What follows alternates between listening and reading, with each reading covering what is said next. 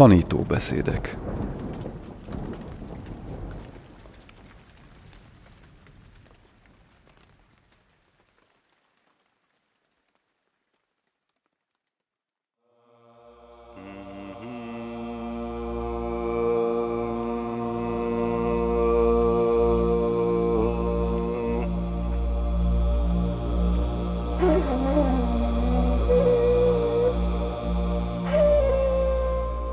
Karma szándék.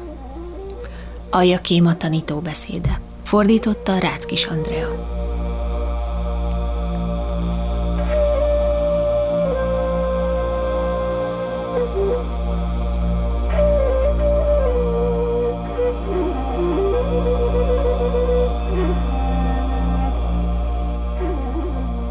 Ha helyesen szeretnénk értelmezni a karmát és az újraszületést, az éntelenség fényében kell őket szemlélnünk.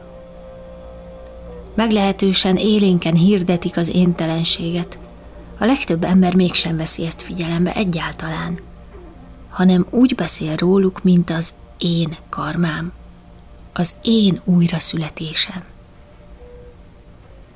Különösen az én újraszületésem hangzik abszurdan. A legutóbbira gondolunk, vagy a soron következőre. Azt hisszük esetleg, hogy azok megint mi leszünk?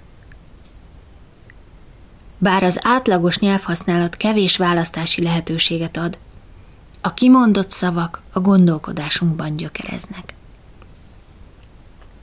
Az emberek gyakran kérdezik, mi születik újra, ha nem én? A karma egyfajta maradványhatásként születik újra az újraszülető tudatossággal. De természetesen nem úgy fog kinézni és viselkedni, mint a mostani önmagunk. Nem az lesz a neve, talán a neme sem, lehet, hogy nem is emberi formában jelenik meg. A karmán kívül nincsen más kapcsolódási pont. Mivel világosan látható, hogy az újraszülető egyén, az újraszülető tudatosságban jelenlévő karma által kapcsolódik egy korábbi élethez. Ugyanígy tisztán láthatjuk, hogy a karma személytelen, identitás nélküli. Amikor a saját karmánkról beszélünk, valójában akkor is egy személytelen folyamatról van szó. Nem bűn és büntetés, annak ellenére, hogy néha annak tűnhet, és hogy ez a legáltalánosabban elterjedt nézet. Megrögzött nézeteink nagy része annyira mélyen gyökerezik, hogy elképesztően nehéz megértenünk valamit, ami tökéletesen ellentmond ezeknek. A karma valójában cselekvést jelent. A Buddha idejében, Indiában így értelmezték. Hogy az emberek tényleg tudatában legyenek a jelentésének, a Buddha azt mondta, a karma, ó szerzetesek, azt mondom, maga a szándék. Ami először a gondolatainkban jelenik meg, azután beszédre, majd tettekre ösztönöz minket. Ezt az újfajta értelmezést a Buddha fogalmazta meg a karmával kapcsolatban, mert nagyon komoly félreértés övezte, és a sors előre elrendelt mi voltaként használták. Akkoriban is voltak tanítók, akik ezt tanították, amit a Buddha helytelen megközelítésnek és félrevezetőnek tartott, és úgy vélte, ezek haszontalan eredményhez vezetnek. Az előre elrendelt sors nézete ma is épp úgy terjed, mint a Buddha korában. Sokszor halljuk, nem tehetek ellene semmit, ez a karmám. Ez az elképzelhető legnagyobb butaság, mert a saját szándékunkért való felelősséget egy olyan homályos külső személy vállára helyezi, akit még csak nem is ismerünk. Más szavakkal nem vállalunk felelősséget a saját tetteinkért, ami nagyon gyakori probléma. Sokkal nehezebb olyan embert találni, aki vállalja a felelősséget, mint olyat, aki nem. A legtöbben nem akarják vállalni a felelősséget magukért, ha megtehetik azt is, hogy egyszerűen csak az életben maradásért küzdenek. Ebből a nehézségből ered az előre elrendelt sors képzete. Mit tehetnék? Ez nem az én hibám. Ez a karmám. Ez megszüntet minden lehetőséget a Dhamma gyakorlására. A Buddha azt mondta, ha így lenne, a szent élet nem lenne lehetséges, és a megvilágosodás sem lenne megvalósítható. Ez az első helytelen nézet, amit gyorsan el kell tüntetnünk a gondolkodásunkból, ha a tudati fegyelmet szeretnénk gyakorolni. A karma szándék. A szándék pedig mostani, ami azt jelenti, hogy a karmát most hozzuk létre, minden ébren töltött percben. Hiába hoz azonban létre két ember azonos karmát. A következmény különböző lesz. Ez egy másik, a Buddha által hangsúlyozott pont. Bár a karma személytelen, mégis szorosan kapcsolódik az események sorához, amelyek következményeket produkálnak. Erről szól az ok és okozat. A Buddha tanítását is gyakran nevezik az ok és okozat tanának. Néha látunk olyan embereket, akik nagyon kedvesek, a lénynek sem tudnának ártani, mégis rengeteg szerencsétlenség éri őket. Mások pedig ellenszenvesek és barátságtalanok. Mégis úgy tűnik, minden sikerül nekik. Hogyan lehetséges ez? Teljes mértékben a saját tudatfolyamatainkban felhalmozódott jó és rossz karmán múlik. A Buddha a következő hasonlatot mondta erről. Ha egy teáskanál sót keverünk egy pohár vízbe, a víz ihatatlanná válik. Ha a Ganges vizébe teszünk egy teáskanál sót, az a legkevesebb változást sem fogja okozni a folyóban. A víz pontosan ugyanolyan marad. Ha rossz karmát hozunk létre, és csak egy csészére való jó karmánk van, az katasztrofális eredményre fog vezetni. Ha annyi jó karmánk van, amennyi víz egy folyóban folyik, a következmény elhanyagolható lesz. Ezért sosem lehet összehasonlítani a tettek eredményeit, mert nem ismerjük a háttértörténetet.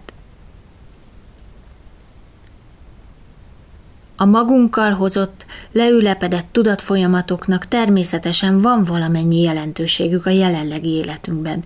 Például abban, hogy hol, milyen körülmények között, milyen családban születünk meg. A Buddha mondott erről egy hasonlatot. Ha egy tehéncsordát bezárunk az istállóba, aminek kinyílik az ajtaja, a legerősebb tehén fog kimenni elsőként. Ha nincs ilyen, akkor a kiválasztott vezér teszi meg. Ha ilyen sincsen, akkor pedig az megy ki elsőként, aki a legközelebb van az ajtóhoz.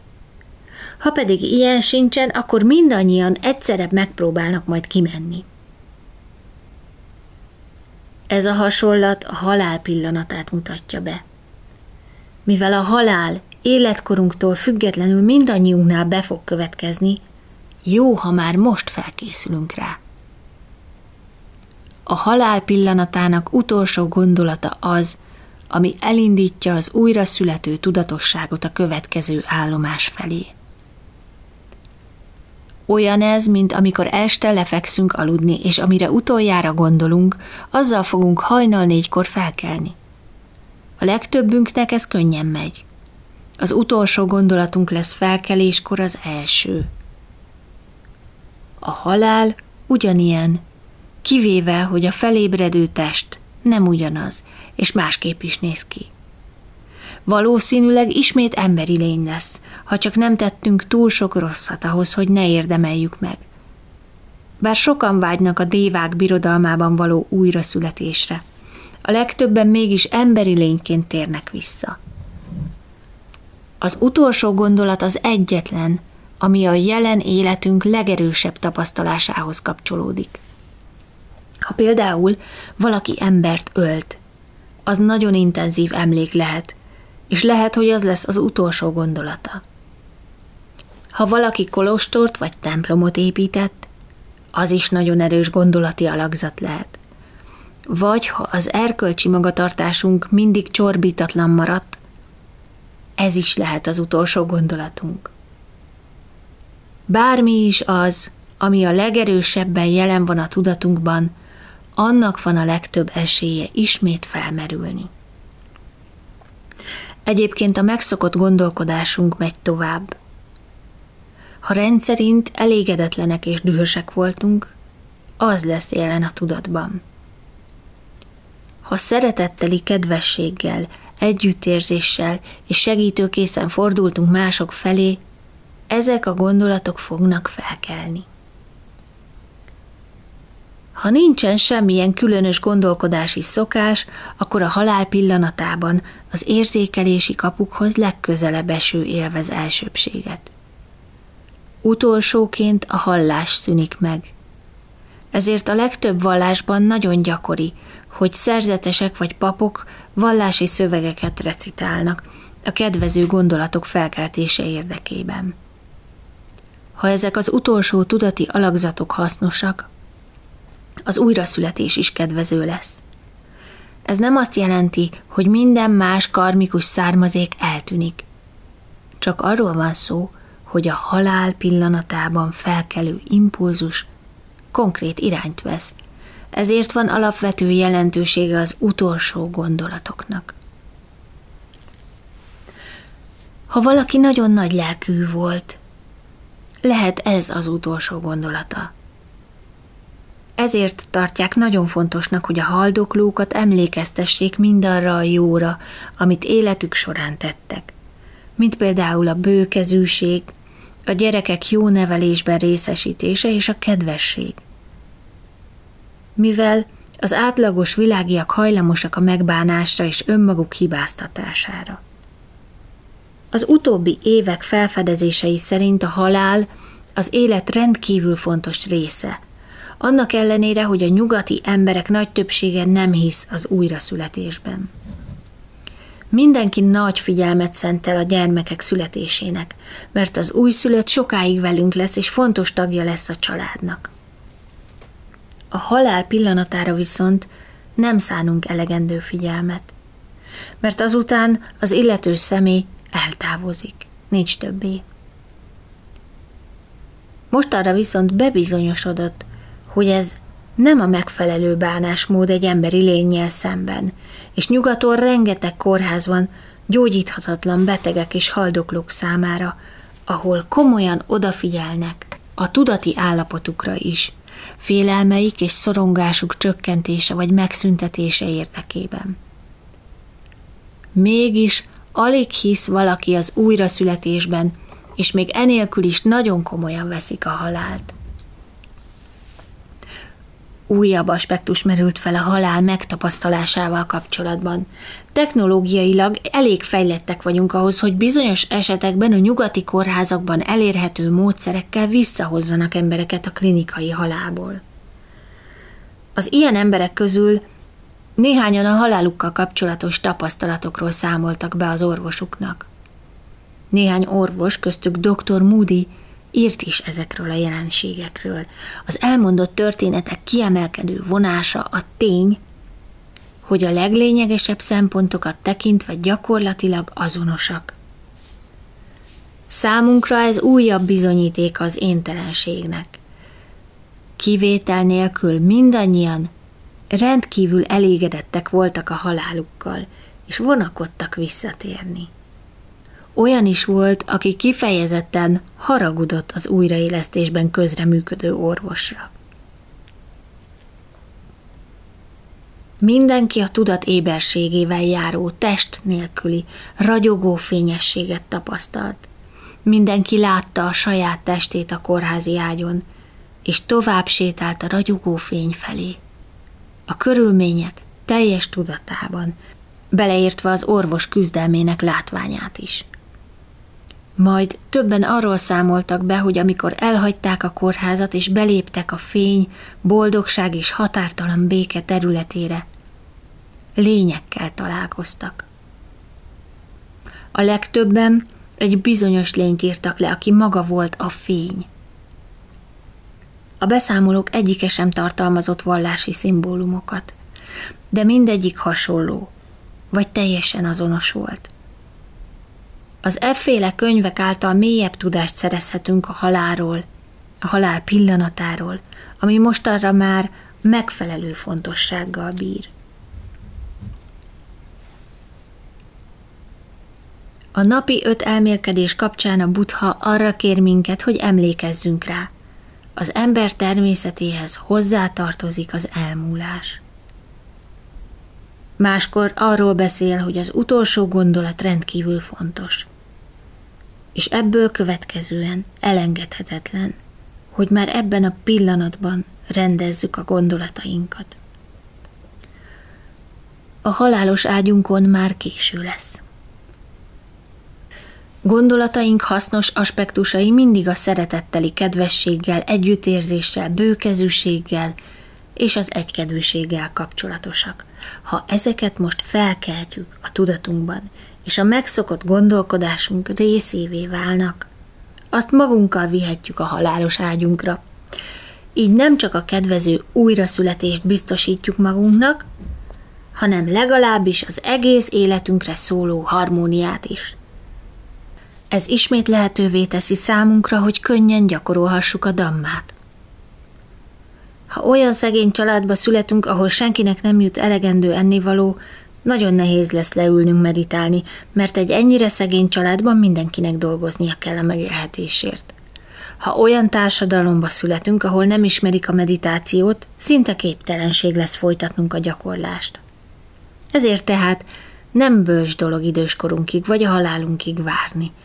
Sokkal hasznosabb már most rendbe szedni a gondolkodásunkat.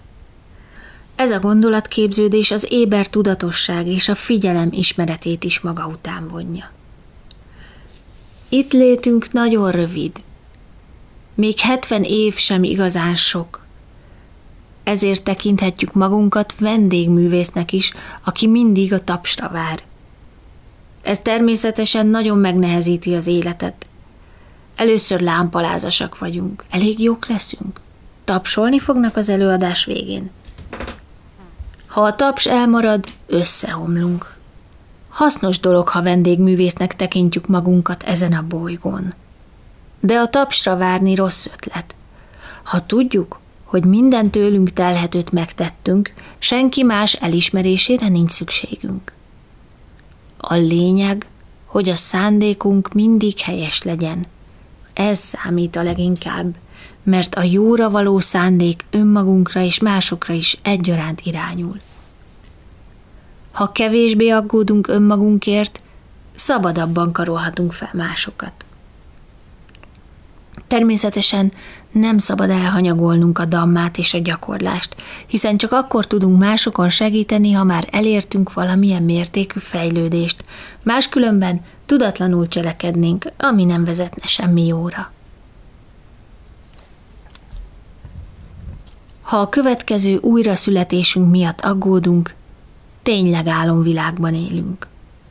Az a személy, aki most létrehozza a karmát, nem azonos azzal, aki le fogja majd aratni a következményét. Az egyetlen kapocs a karmikus lenyomat, a következmény, vipáka. Ez is csak egy leheletnyi kapcsolódás, hiszen megszakíthatjuk a láncolatot. Ha valaki nagy mennyiségű rossz karmát halmozott fel, és a következő újraszületése során ugyanennyi jó karmát hoz létre, a rossz gyümölcsök nem fognak beérni. És ez fordítva is igaz. Jó példa erre Angulimála, aki 999 embert ölt meg, mégis arhattá vált, mert kolostorba vonult a Buddha alatt, ahol a rossz karmája nem tudott kihajtani. Mahámaudgaljájana azonban, bár már arhat volt, mégis rablók áldozataként végezte, porrá tört csontokkal, korábbi karmája következményeként. Nem készülhetünk fel minden eshetőségre, a felhalmozódott jó karmánk által, mert nincsen uralmunk afelett, aki megörökli majd a mostani életünkben létrehozott karmát. Ha viszont most jó karmát hozunk létre, az azonnali eredményt hoz, a tudat boldogságát és elégedettségét, és ez általában mások számára is boldogságot jelent. Ha valaki képes boldoggá tenni másokat, az neki magának is egy újabb ok a boldogságra. Teljesen hiába való azzal foglalkozni, milyen karmát hoztunk létre korábbi életünkben, vagy hogy a következő életünkben milyen karmát hozunk majd létre. Semmit sem tudunk a jövőbeli életünkről, ahogyan a korábbiakra sem emlékszünk egyáltalán. Akkor mi értelme aggódni ezek miatt?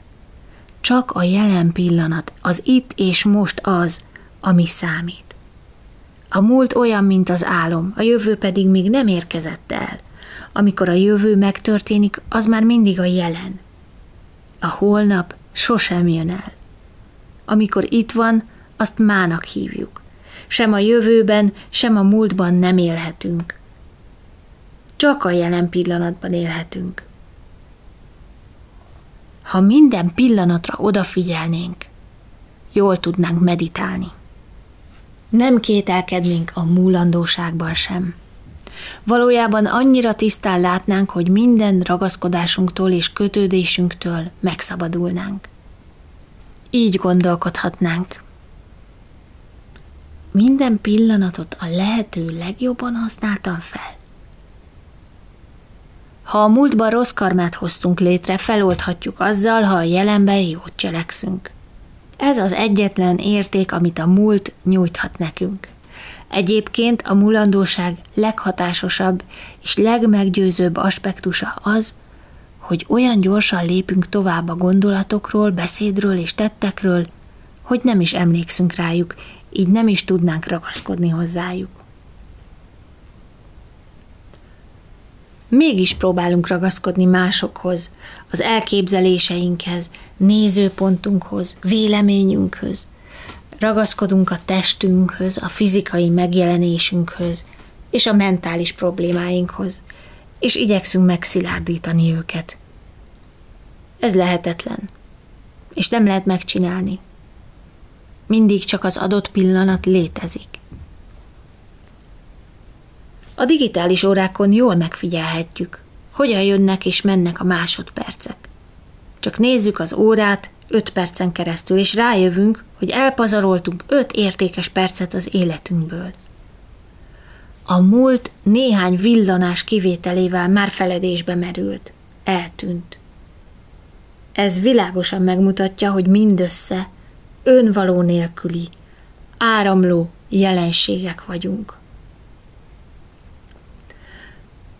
Mi töltjük meg tartalommal?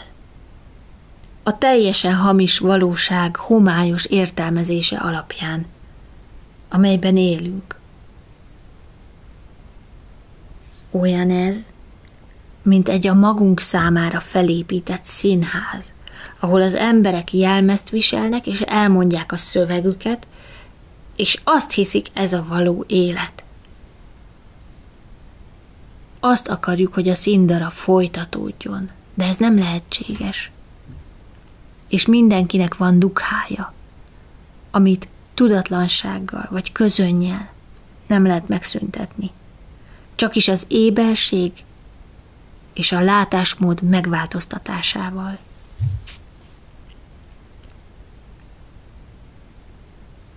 A karma létrehozása elsősorban a tudatban történik. Tudati alakzataink a karmánk. Amíg nem tudjuk uralni a tudatunkat, nem tudunk megszabadulni a rossz karma létrehozásától sem. A tudat folyamatosan ki van téve annak a veszélynek, hogy haszontalan dolgokon gondolkodjon. A tudatban megszámlálhatatlan negatívum kering. Például: nem szeretem, ki nem állhatom, félek tőle, unom. Ezek mind a haraghoz kapcsolódnak. Meg akarom szerezni, megtartani, kicserélni. Ez szintén rossz karma, a vággyal kapcsolatosan. Mindegyik a tudatban merül fel. Nagyon kevesen figyeljük meg a tudatunkat. Nehéznek és fárasztónak tartjuk. de rossz karmát létrehozni még fárasztóbb, mert a következmények súlyosak és kellemetlenek. Nagyon kevesen rendelkeznek csak azzal a belső erővel, ami a független boldogsághoz szükséges. A legtöbben a tudatunkban levő negatívumoknál ragadunk le, amelyek nem külső körülmények. A tudat megfigyelése és a 4 helyes erőfeszítés elszánt gyakorlása a legüdvösebb dolog, amit magunkért tehetünk, és ami jó karmát biztosít. A gondolatainkból beszéd és cselekvés ered. Nem tudunk úgy beszélni, hogy azt ne előznék meg a gondolatok, és nem tudunk úgy cselekedni, hogy ne döntenénk az adott tett mellett. Bár sokan annyira lobbanékonyan beszélnek és viselkednek, hogy nincsenek is tudatában, hogy mindezt gondolatok is megelőzték. Ez nem jelenti azt, hogy a gondolatok nem voltak ott. Csak azt jelenti, hogy hiányzik az éber tudatosság és a tiszta értelem. A tudatunk a legértékesebb tulajdonunk. Semmilyen kincs nem ér fel vele, mert a tudatunk tartalmazza a megvilágosodás magját. Ha nem megfelelően használjuk, ostobán elássuk a drága kövünket a porban. Az emberek gyakran tesznek így, elsősorban azért, mert sosem próbálták másképp.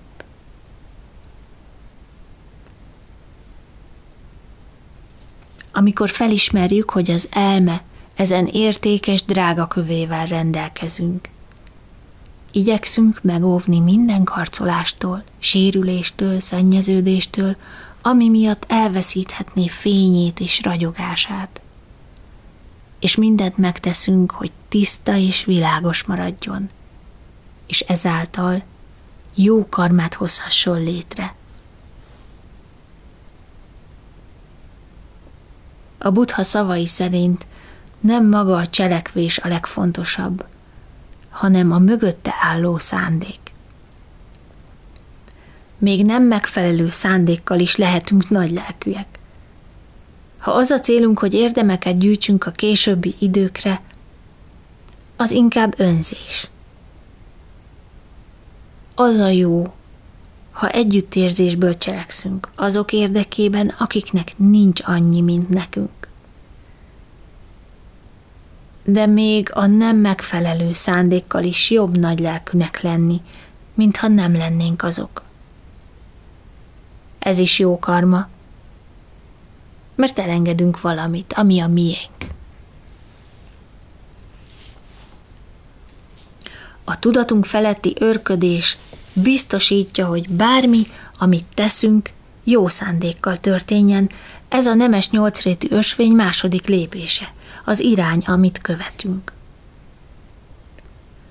A karma létrehozása a tudatunkon, a tudat tisztasága pedig a meditáción múlik. Ha szorgalmasan és rendszeresen meditálunk, végül látni fogjuk a tudatunkban lévő világosságot. Vannak, akik megelégszenek azzal is, ha egy kicsit békésebbé válnak. De már ez is előrelépésnek tekinthető. Ha képesek vagyunk megfigyelni a tudatunkat a meditációban, akkor a mindennapi életben is meg tudjuk majd tenni ugyanezt. Így pedig nagyon jó esélyünk lesz arra, hogy jó karmát hozzunk létre. Ha belefáradtunk a nyereség és veszteség, dicsőség és szégyen, hírnév és jelentéktelenség, boldogság és szomorúság, a 8 világi dhamma állandóan visszatérő körforgásába. Eltökélt erőfeszítéseket kell tennünk a ragaszkodás és a vágy megszüntetése érdekében. Ezeknek az erőfeszítéseknek az alapja a meditáció. De ez nem minden. A meditáció eszköz ahhoz, hogy képessé váljunk megszabadulni a mohóságra és a haragra való hajlamunktól. A meditáció folyamata megadja a tudatnak azt a tisztaságot, ami által felismerheti magában ezeket a hajlamokat. Így tenni is tudunk majd ellenük.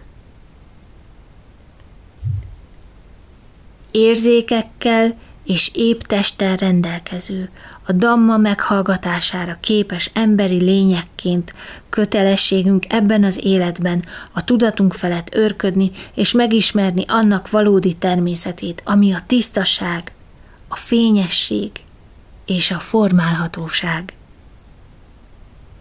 Az ilyen tudat képes elérni a tanítás mélységét, ahol már nem találunk senkit, akié a tudat lenne.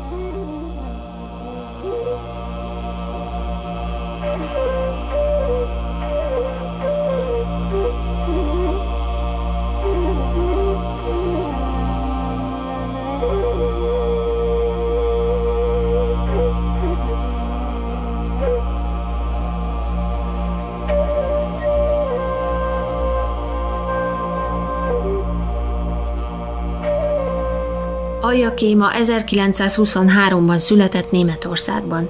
1960 és 64 között férjével és fiával körbeutazta Ázsiát, és eközben megtanult meditálni. 1979-ben Théraváda szerzetes lett. Közreműködött egy Sydneyben és egy Németországban felépült Théraváda kolostor, valamint egy Sri Lankán működő női buddhista központ és egy németországi buddha ház létrehozásában.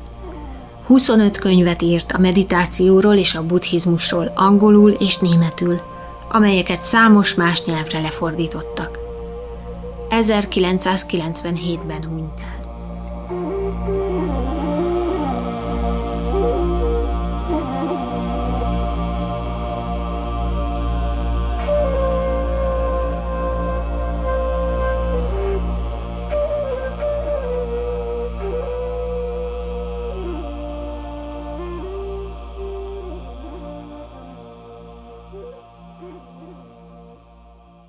Ayya Khema tanítóbeszédét hallották a Karma szándék címmel.